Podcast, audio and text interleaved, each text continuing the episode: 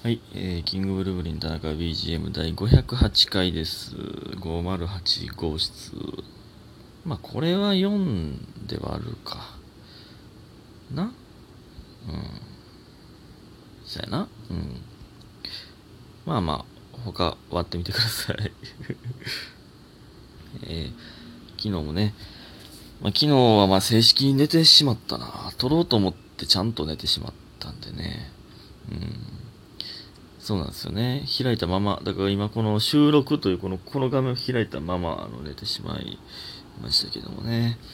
えー、久しぶりになんか、ゆっくり寝たなという感じもしますけども。なんか声ちっちゃいな、俺今日。で、声ガラガラやな。えー、感謝の時間いきます。えー、七つの海さん、おいしい棒2つ。ゆみひんさん、おいしい棒。DJ 特命さん、コーヒー人とおいしい棒。みふみさん、元気の玉とおいしい棒。りほさん、おいしい棒2つ。ラブピーさん、元気の玉とおいしい棒。ゆらさん、元気の玉とおいしい棒。ありがとうございます。で、あと、ちょっとね、今回はこれ読んでいいですかね。田中駒さん、えー、世界で一つ願い事が叶うなら、翔太くんと結婚します。翔太くんは田中駒と結婚します。翔太くんは田中駒と結婚します。翔太くんはみんなの翔太くんです。ということで、元気の玉とおいしい棒いただいております。ありがとうございます。えー、えーその、翔太くんは田中駒と結婚しますって2回言った後に翔太くんはみんなの翔太くんですって。なんか、ああ、違う違う違う。えー、冷静にならないと。みたいな、なんか、何なんですかこれ。そそんなん別にね。一つ願い事を、その、翔太くんと結婚に使うのはなかなかもったいないですよ。そんな僕とね、結婚するなんてハードル低いですからね。えー えーいつもありがとうございます。田中駒さんね。うんえーこういう告白を、告白というか、みたいな文章いつも送ってくださるんですよね。えー そしてですね、えっと、濁りうまみのお茶さん。えー、田中さんこんにちは。昨日の配信で名前を呼べない、えー気も気持ちわかります。えー昨日じゃないですね。前々回かな。えー3年半くらい付き合っていたのに、ずっと名字にくん付けで呼んでました。えー、霊田中くん。えーということでね、えー大学の同級生で始まり、え？大学の同級生で始まりが田中くんだったから、えー例えばですよ、田中くんは。えーきっかけがなかったんですよね。えー彼は下の名前で呼んでましたけど、暑いので無理せず寝てください。ということでコーヒー人いただいております。ありがとうございます。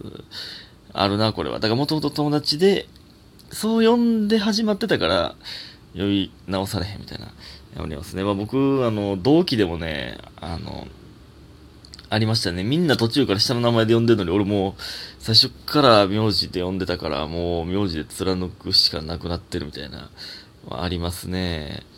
うん。ありますね。例えば、あの、ふみのもう一丁とん平とか、まあ、まあでもあれは、まあみんな関口って言ってるから、もうずっと関口関口って言ってたんで、関口って、まあ僕はあのインスタには関谷の日常というのをまとめてますけども、関谷と呼んだことはないんですけどね、別に。関口って呼んでますけど、でもあのね、相方の吉永とかはもうもう一丁って呼んでたりとかね。まあまあでも、まあ同期は関口って呼んでるか、今でも。先輩とかはとん平って呼ばれたりとかは多いんかな。うん。とかね。でも、これに関しては、濁りうまみのお茶さんに関しては、でも、まだ別に名字で田中、田中くんって呼んでるか、まあまだ、まだいいんちゃいます？僕だって昔の彼女にはその田中って呼ばれてたりしてましたからね。田中ですよ。え、彼女ですよ。田中って。とかまあ下の名前とかね、まあ別に下の名前でも、さんくん、ちゃんは全然いいですけどね。可愛いですけどね。彼氏には下の名前で呼ばれとったんか。だからまあ彼氏はその全然いけるタイプやね。わかるな。ほんまに、でも3年半か。3年半ずっと田中くんやったんや。まあそれはそれでなんか素敵やけどな。んで、なんか、結婚、ずっとそれで呼ばれへんくて結婚して、えー、子供できて、そっからやっとパパに変わるみたいなね。なんかおしゃれ、おしゃれですね。パパって呼ぶ、自分の子供できたから子供用にパパって呼ぶんってなんかめっちゃ素敵やんな。パパママって呼ぶみたいな。お母さん、お母さんどこ行き？みたいな。ママのとこ行きや。みたいな。素敵やな、ほんまに。えー、ありがとうございます。えー、そしてね、昨日はかけるライブでございまして、あ、あとね、決め事、YouTube 決め事ね、あの、戦士さんに、一つ先輩のね、戦士さんトリオのね、えー、出ていただいて、えー、いや、嬉しいっすね。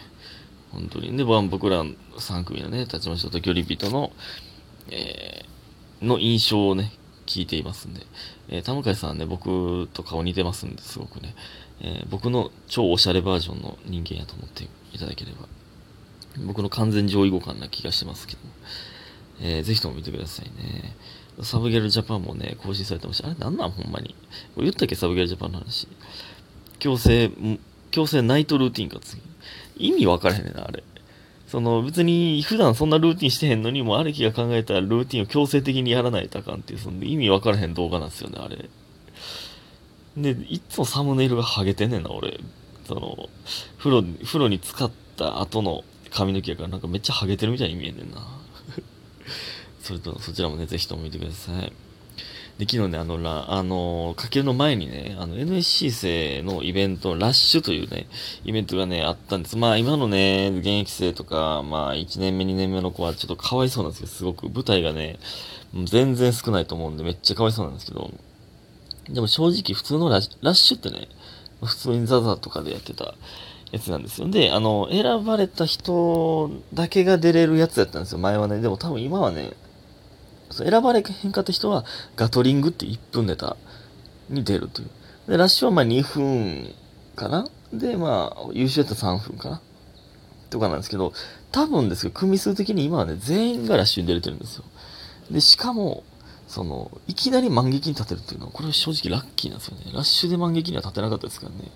えー、東西ネタ合戦とか、そういうちょっとでかいイベントの時しか満劇に立てなかったので、これラッキーだと思いますね。それはそれでね。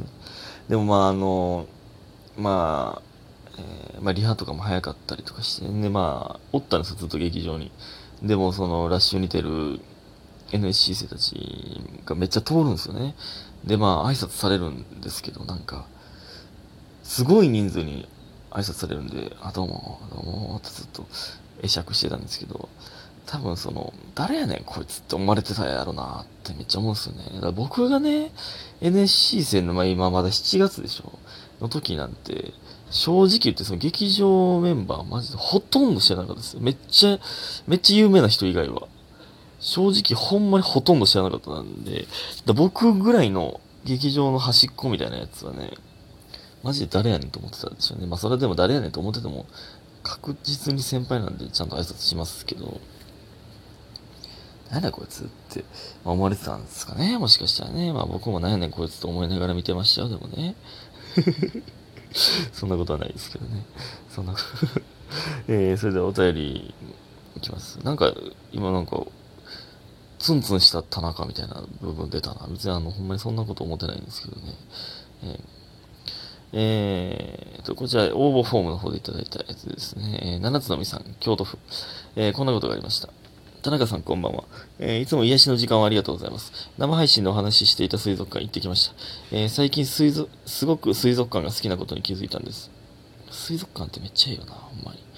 えー、京都水族館の近づくともっと好きになるのキャッチコピーを見て、せっかく近くにあるんだから休日にフラッと行ける場所を作るのもいいなと思い、年間パスを作りました。えー、水族館の年パス作ったんや、結局。すごいなぁ。年パスか、水族館の？まあまあ、でも確かに何回行ってもおもろいですけどね。新しい発見があるとは思いますけどね。えー、私が一番好きなエリアは20種類のクラゲが展示されているクラゲワンダーです。えー、とにかく癒しの空間が広がっています。クラゲ研究部という飼育スタッフさんが研究や作業を行うオープンスペースを間近で見ることもできます。え？クラゲ研究部、研究や作業って何すんやろ？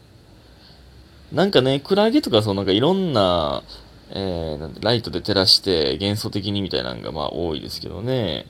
え、で、イルカの赤ちゃんが誕生予定のため今は休止になっていますが、イルカショーも見れるので、また遊びに行きたいなと思っています。全然関係ない質問ですが、金魚はお好きですかということでね、ありがとうございます。水族館ってめっちゃいいですよね。あの、まあ動物でもそうですけども、なんか今となっては、なんかちょっと当たり前になってしまってるんですけど、よう考えたら、普通に生きとったら絶対に見れへん動物、えー、生き物たちを見れてるわけじゃないですか。その、まあ、ジンベエザメとかもね、まあ、イルカとかもね。その、まあ、深海魚とか、普通に海にまあまあで過ごしてる魚なんてまあ見れないですからね。動物園はライオンとかまあ見れへんからね。が見れてるってなんかめっちゃすごくないですか？よう考えたら。で、なんか、お、すげえっていつも僕は思うんですけど、なんか、めっちゃいいですよね。行きたいな。イルカとか、イルカと一緒に泳いだりしたいわ。野生のイルカがいいな。でっかい広大な海で。なんか、ええー、なすっごくいいですよね。えー、で、金魚好きですか？金魚好きですよ。そら、あのー、全然ね、ほんまは、あの、メダカとかね、金魚とか、そういう、あの、亀とかね、ちっちゃい亀とか、あのー、家で育てるみたいな、ほんまは全然したい、したい派なんですけど、まあ、あの、まあ、匂いとかね、あと、ちゃんと、その、まあまあ、そ調べればわかるんでしょうけど、その餌の量とか、まあなんか、その、うまいこと育ててあげられへんかったら、あれやなっていうのもまあありますね。そら、まあ僕も一日家におらへん時とかもまあありますから、そういう問題がね、やっぱりあるんで、でもね、そう、もともとはもうそういう生き物はね、あの、好きなタイプですね。うん。これちょっとまたミニコーナー入らん、入らんかったんですけど、ちょ、でもほんまそういう、なんか、海外とかそういうめっちゃ綺麗な海とかでウイルカと泳ぎたいなで、これ何回も言ってますけど、クジラみたいねんな、マジで。ホエールウォッチングみたいな。ホエールウォッチングってのも日本でもありますよね。それ、ちょっとだいぶ行ってみたいな。でも見れへん可能性もあるらしいですけどね。ホエールウォッチングってこの、まあなんか、うん、何パーセントぐらいで見れますよみたいな。結局見れへんくて帰れる、帰ることもあるみたいな、らしいですけどね。いいですね、水族館。ありがとうございました。ということで皆さん今日もありがとうございます。早く寝てください。